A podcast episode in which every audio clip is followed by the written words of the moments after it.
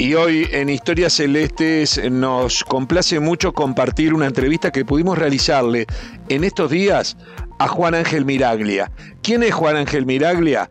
Un periodista deportivo de larga data. Fíjense que cumplió 100 años y ese es el motivo por el cual lo entrevistamos. Pero está totalmente lúcido y con sus jóvenes 100 años, en el día de su cumpleaños, nos cuenta no solo cómo está él, sino que nos repasa con una memoria prodigiosa parte de su vida, parte de lo que vivió como periodista, como hincha del fútbol, como aficionado al deporte, sus coberturas, sus viajes, sus idas y vueltas detrás del periodismo deportivo y fundamentalmente detrás de las grandes pasiones populares en Uruguay. Para mí fue un placer, un honor hacer esta entrevista que la voy a dividir en varias partes y el primer capítulo tiene que ver con lo que fue periodísticamente Juan Ángel Miraglia. Por eso es que comenzamos de esta forma el repaso, primera parte de el joven Juan Ángel Miraglia que nació hace 100 años, en 1922, y que desde 1942-43 se dedicó al periodismo deportivo, en diario, en radio y en televisión. Escuchemos esta primera parte de una charla que para mí será inolvidable. Historias Celestes, un podcast conducido por Sergio Gorsi, exclusivo de Footbox. ¿Cómo, ¿Cómo se encuentra, primero que nada? ¿Cómo se siente? Yo, desde el punto de vista psicológico y, de, memoria estoy bastante bien, a pesar de que me cuesta encontrar los nombres de gente que de repente conozco, pero el resto, eh, mentalmente estoy, pues, diría que casi perfecto. Este, me falta a veces algún poco de vocabulario que tal vez era más amplio cuando escribía y cuando, cuando estaba en actividad. Pero eh, sigo eh, escuchando a gente que emplea mal el idioma en muchos aspectos y, y sobre todo gente que debería tener la suficiente capacidad y la tiene de alguna manera este, para no errarle a, las apreciaciones eh, vocabularias cuando la gente se equivoca y, emite mal los, los, los verbos y los, transforma en otra cosa que no, que no corresponde. O ahora, por ejemplo, todo el mundo dice contexto. Todo es contexto todo es contexto. No hay nadie que se escape de decir que todo es contexto.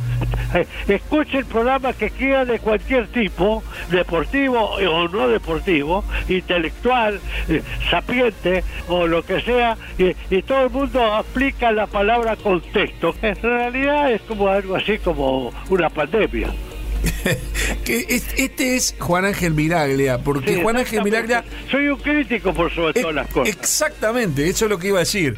Quienes tuvimos el privilegio, aunque sea algunos años, unos largos años, de escucharlo y de leerlo sobre todo, eh, sabemos que él siempre fue un inconformista, siempre fue un crítico. Exactamente. Eh, y, mm, usted si le pregunta, para decirle a las nuevas generaciones, periodista eh, de qué escrito radial o de televisión? Porque hizo todas las cosas, pero sí, usted se las cosas, pero en realidad yo me sentí como vato en el agua en el periodismo escrito.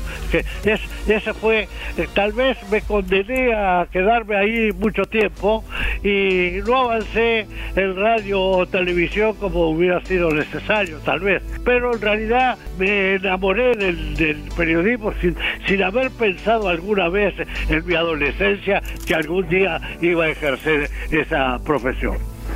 Qué bárbaro. Y eso de. ¿Usted sigue escribiendo, digamos, aunque sea para usted? ¿Usted de agarrar. ¿Llegó a escribir en computadora o, o, Llegué a escribir en, algún momento en la computadora, pero ahora hace como cinco años que me olvidé de todo lo que sabía. Yo entraba todos los días a internet y ahora me olvidé completamente y, alguna vez cuando necesito hacerlo le tengo que pedir a algún amigo o amiga para que me, me eleve a internet porque realmente me he olvidado de todo eso porque ya no quiero acordarme de nada de lo que eh, me precede un día antes o una semana antes. Qué bárbaro. Pero si yo le pregunto, si yo le pregunto y le traigo la memoria, eh, eh, ¿su primer trabajo periodístico en qué año fue?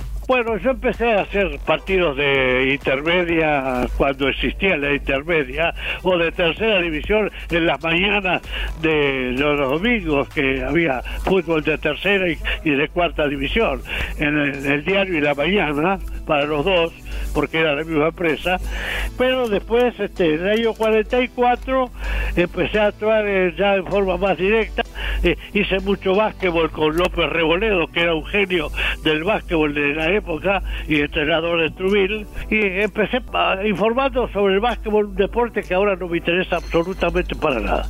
Pero pero ¿cómo? Usted me dice que tenía 20 años, 21 años cuando entró en la mañana del diario. años más o menos. ¿Cuánto? 21 años. Y, y, cuando usted llega, ¿cómo se llegaba en aquella época? ¿Qué tocó sí, Se llegaba así por aproximación y, había gente que además eh, el problema de la, de la del periodismo es una, una es un es un bicho que pica sin saber por qué y, ni cómo, porque eh, antes éramos todos empíricos y ahora hay academias de periodismo con los que eh, más o menos piensa la gente que se ha ilustrado, pero en realidad creo que no es tanto, porque yo tuve un espíritu crítico permanentemente, no solo de lo deportivo, sino también de otras muchas cosas que andan dando vueltas por el mundo. Usted, hasta que entró en el periodismo, ¿era un, jugador de fútbol frustrado? Sí, sí, en todo caso, sí.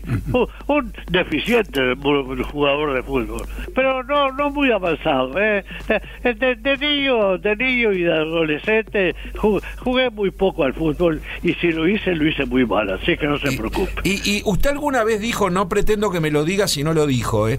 ¿Usted alguna vez dijo de qué cuadro era? No, nunca. No tengo por qué decirlo y además siempre usted me molesta que la gente cuando menciona a los dos grandes del Uruguay diga Peñarol y Nacional, Nacional y Peñarol. No, no, yo digo el primero que me viene a la mente, pero después me importa un pito si la gente cree que soy de Peñarol o de Nacional, nunca me importó y lo lamento mucho por la gente que, que alguna vez me trataron como peñarolense, alguna vez como sí, eh, me imagino. le, bajé la mano a los dos, gracias a Dios.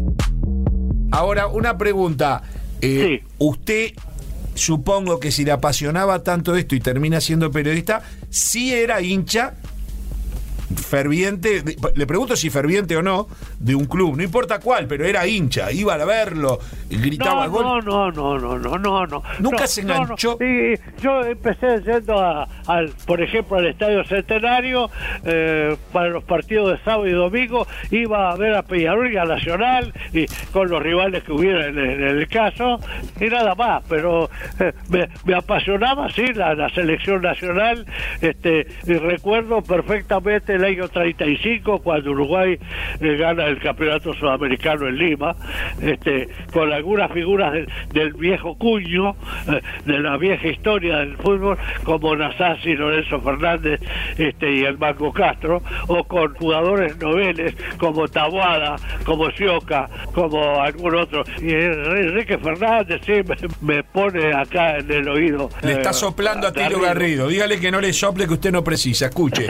le, le voy a decir algo. usted eh, nace en el 22, está cumpliendo hoy 100 años y obviamente del 24 no puede tener recuerdo. Del, ¿Llega a tener algún recuerdo de haberse enterado que fuimos campeones en Amsterdam en el 28? No, sí, sí porque había un, un, cuadrito que mi padre había puesto en la pared con los jugadores de fotografiadas la cabeza de cada uno de ellos, este, estaban puestos en una pared los, los, campeones del 28, pero es, la, única referencia que tengo de eso es que eran campeones y, yo no sabía ni de qué, porque eh, incluso en el año 30 yo estuve en las afueras del Estadio Centenario el día de la final. Estuvo eh, en las afueras, no llegó a entrar. No, no, qué esperanza. Además no sabía por qué estaba allí tampoco. Y, usted tenía ocho años y andaba merodeando el Parque Valle. ¿Qué es lo que recuerda?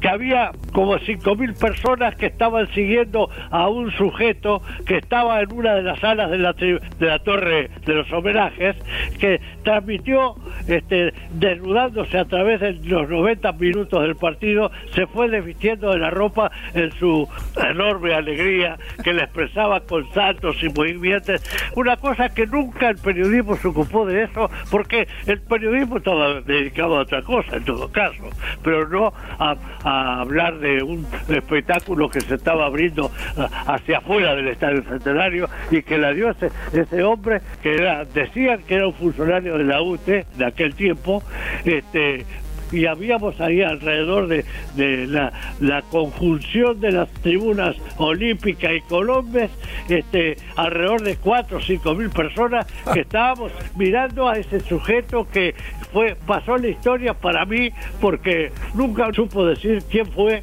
el que anduvo gesticulando ahí con gestos muy diversos y terminando poco menos que desnudándose. Es la primera vez que se pudo ver en todo caso este Está bien. La, la, desnudez de un personaje Juan Ángel, escena. Juan Ángel, y, usted se quedó todo el partido afuera del estadio mirando sí, todo el partido, sí. ¿Y, cómo, cómo se enteraba? Porque no había radio, o por lo menos... y la transmisión de ese, ese tipo transmitió todo ah, con gestos durante todo el partido, le estuvo informando a la gente de lo que estaba pasando. Claro, pero usted, usted recuerda, por ejemplo, si había un gol de Argentina, se escuchaban gritos, pero menos que de Uruguay. Claro, desde luego. Y, usted, eh, en base a eso, ¿y ustedes qué hacían los que estaban afuera? No, nada nada, Veíamos a, este señor que además cuando pasó a ganar Argentina en el primer tiempo, este hombre se agarraba la cabeza y, y después empezó a, cuando el, partido dio vuelta en el segundo tiempo, era una locura ahí arriba, así. Y pues todo eso era, eh, era un gesticulador de, la época, eh, tal vez anticipándose a, muchos que después lo flotaron eso desde un punto de vista teatral. Está bien. y, escenario teatral. Claro, claro, sí, sí. Eh, un antecesor de Marzó, ¿no? Exactamente. Exacto. Una pregunta. Terminó el partido y usted se fue a festejar con la gente. No, no, no, no, no, no, no. Nos dimos vuelta, fuimos para la avenida 8 de octubre a tomar el tranvía y volver a nuestra casa. ¿Dónde vivía? En, en la conjunción de Unión y Maroyas. Ajá. A la altura ahí de 8 de octubre y, y, Corrales. O sea que usted, el primer triunfo que recuerda bien sería el del 35. ahí ya lo, lo vivenció. Lo recuerdo muy bien con camiseta roja. Justo hoy hablábamos, hoy hablábamos de las camisetas. A muchos no les gusta el modelo nuevo que se hizo una camiseta blanca y algunos, como yo, creemos que hay que recuperar la roja a raíz de ese triunfo. ¿Usted qué cree? ¿La suplente de la celeste tiene que ser la roja?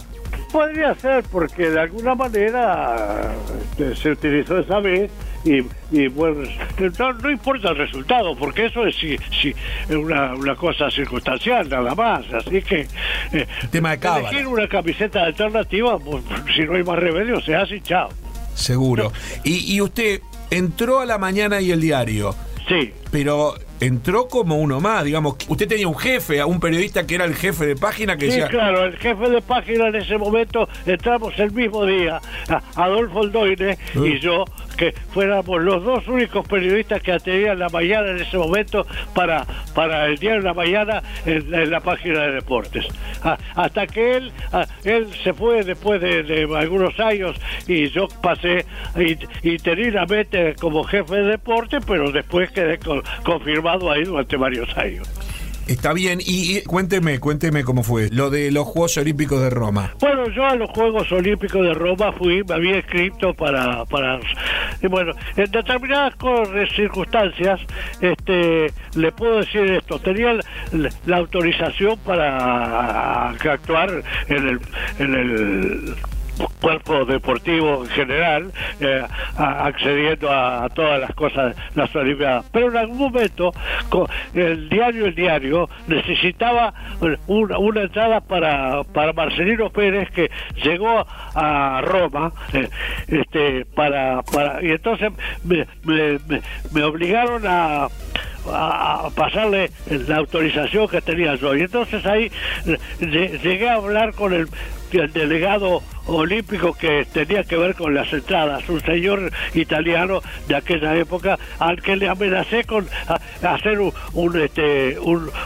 una huelga periodística en caso de que no me dieran la autorización. A tal punto que el partido inaugural en el estadio de, olímpico de Roma eh, eh, tuve que pagar la entrada porque no tenía con qué hacerlo. Pero después me dieron, eh, le harté tanto la, la cabeza a este tipo que me dio la autorización. Y a los pocos, a los tres o cuatro días me fui para Madrid porque tenía que atender el partido de Peñarol y el Real Madrid por la primera Copa eh, intercontinental. Estamos hablando de 1960, Juegos Olímpicos de Roma y aquella final de Peñarol y Real Madrid. Exactamente. Y, hay que decir las nuevas generaciones, Marcelino Pérez en ese año ya era, ya era periodista, digamos, pero había sido uno de los campeones de ese año 35 que usted mencionaba. Exactamente, el izquierdo de la selección uruguaya. Y de esta forma culminamos la primera parte de este mano a mano con Juan Ángel Miraglia.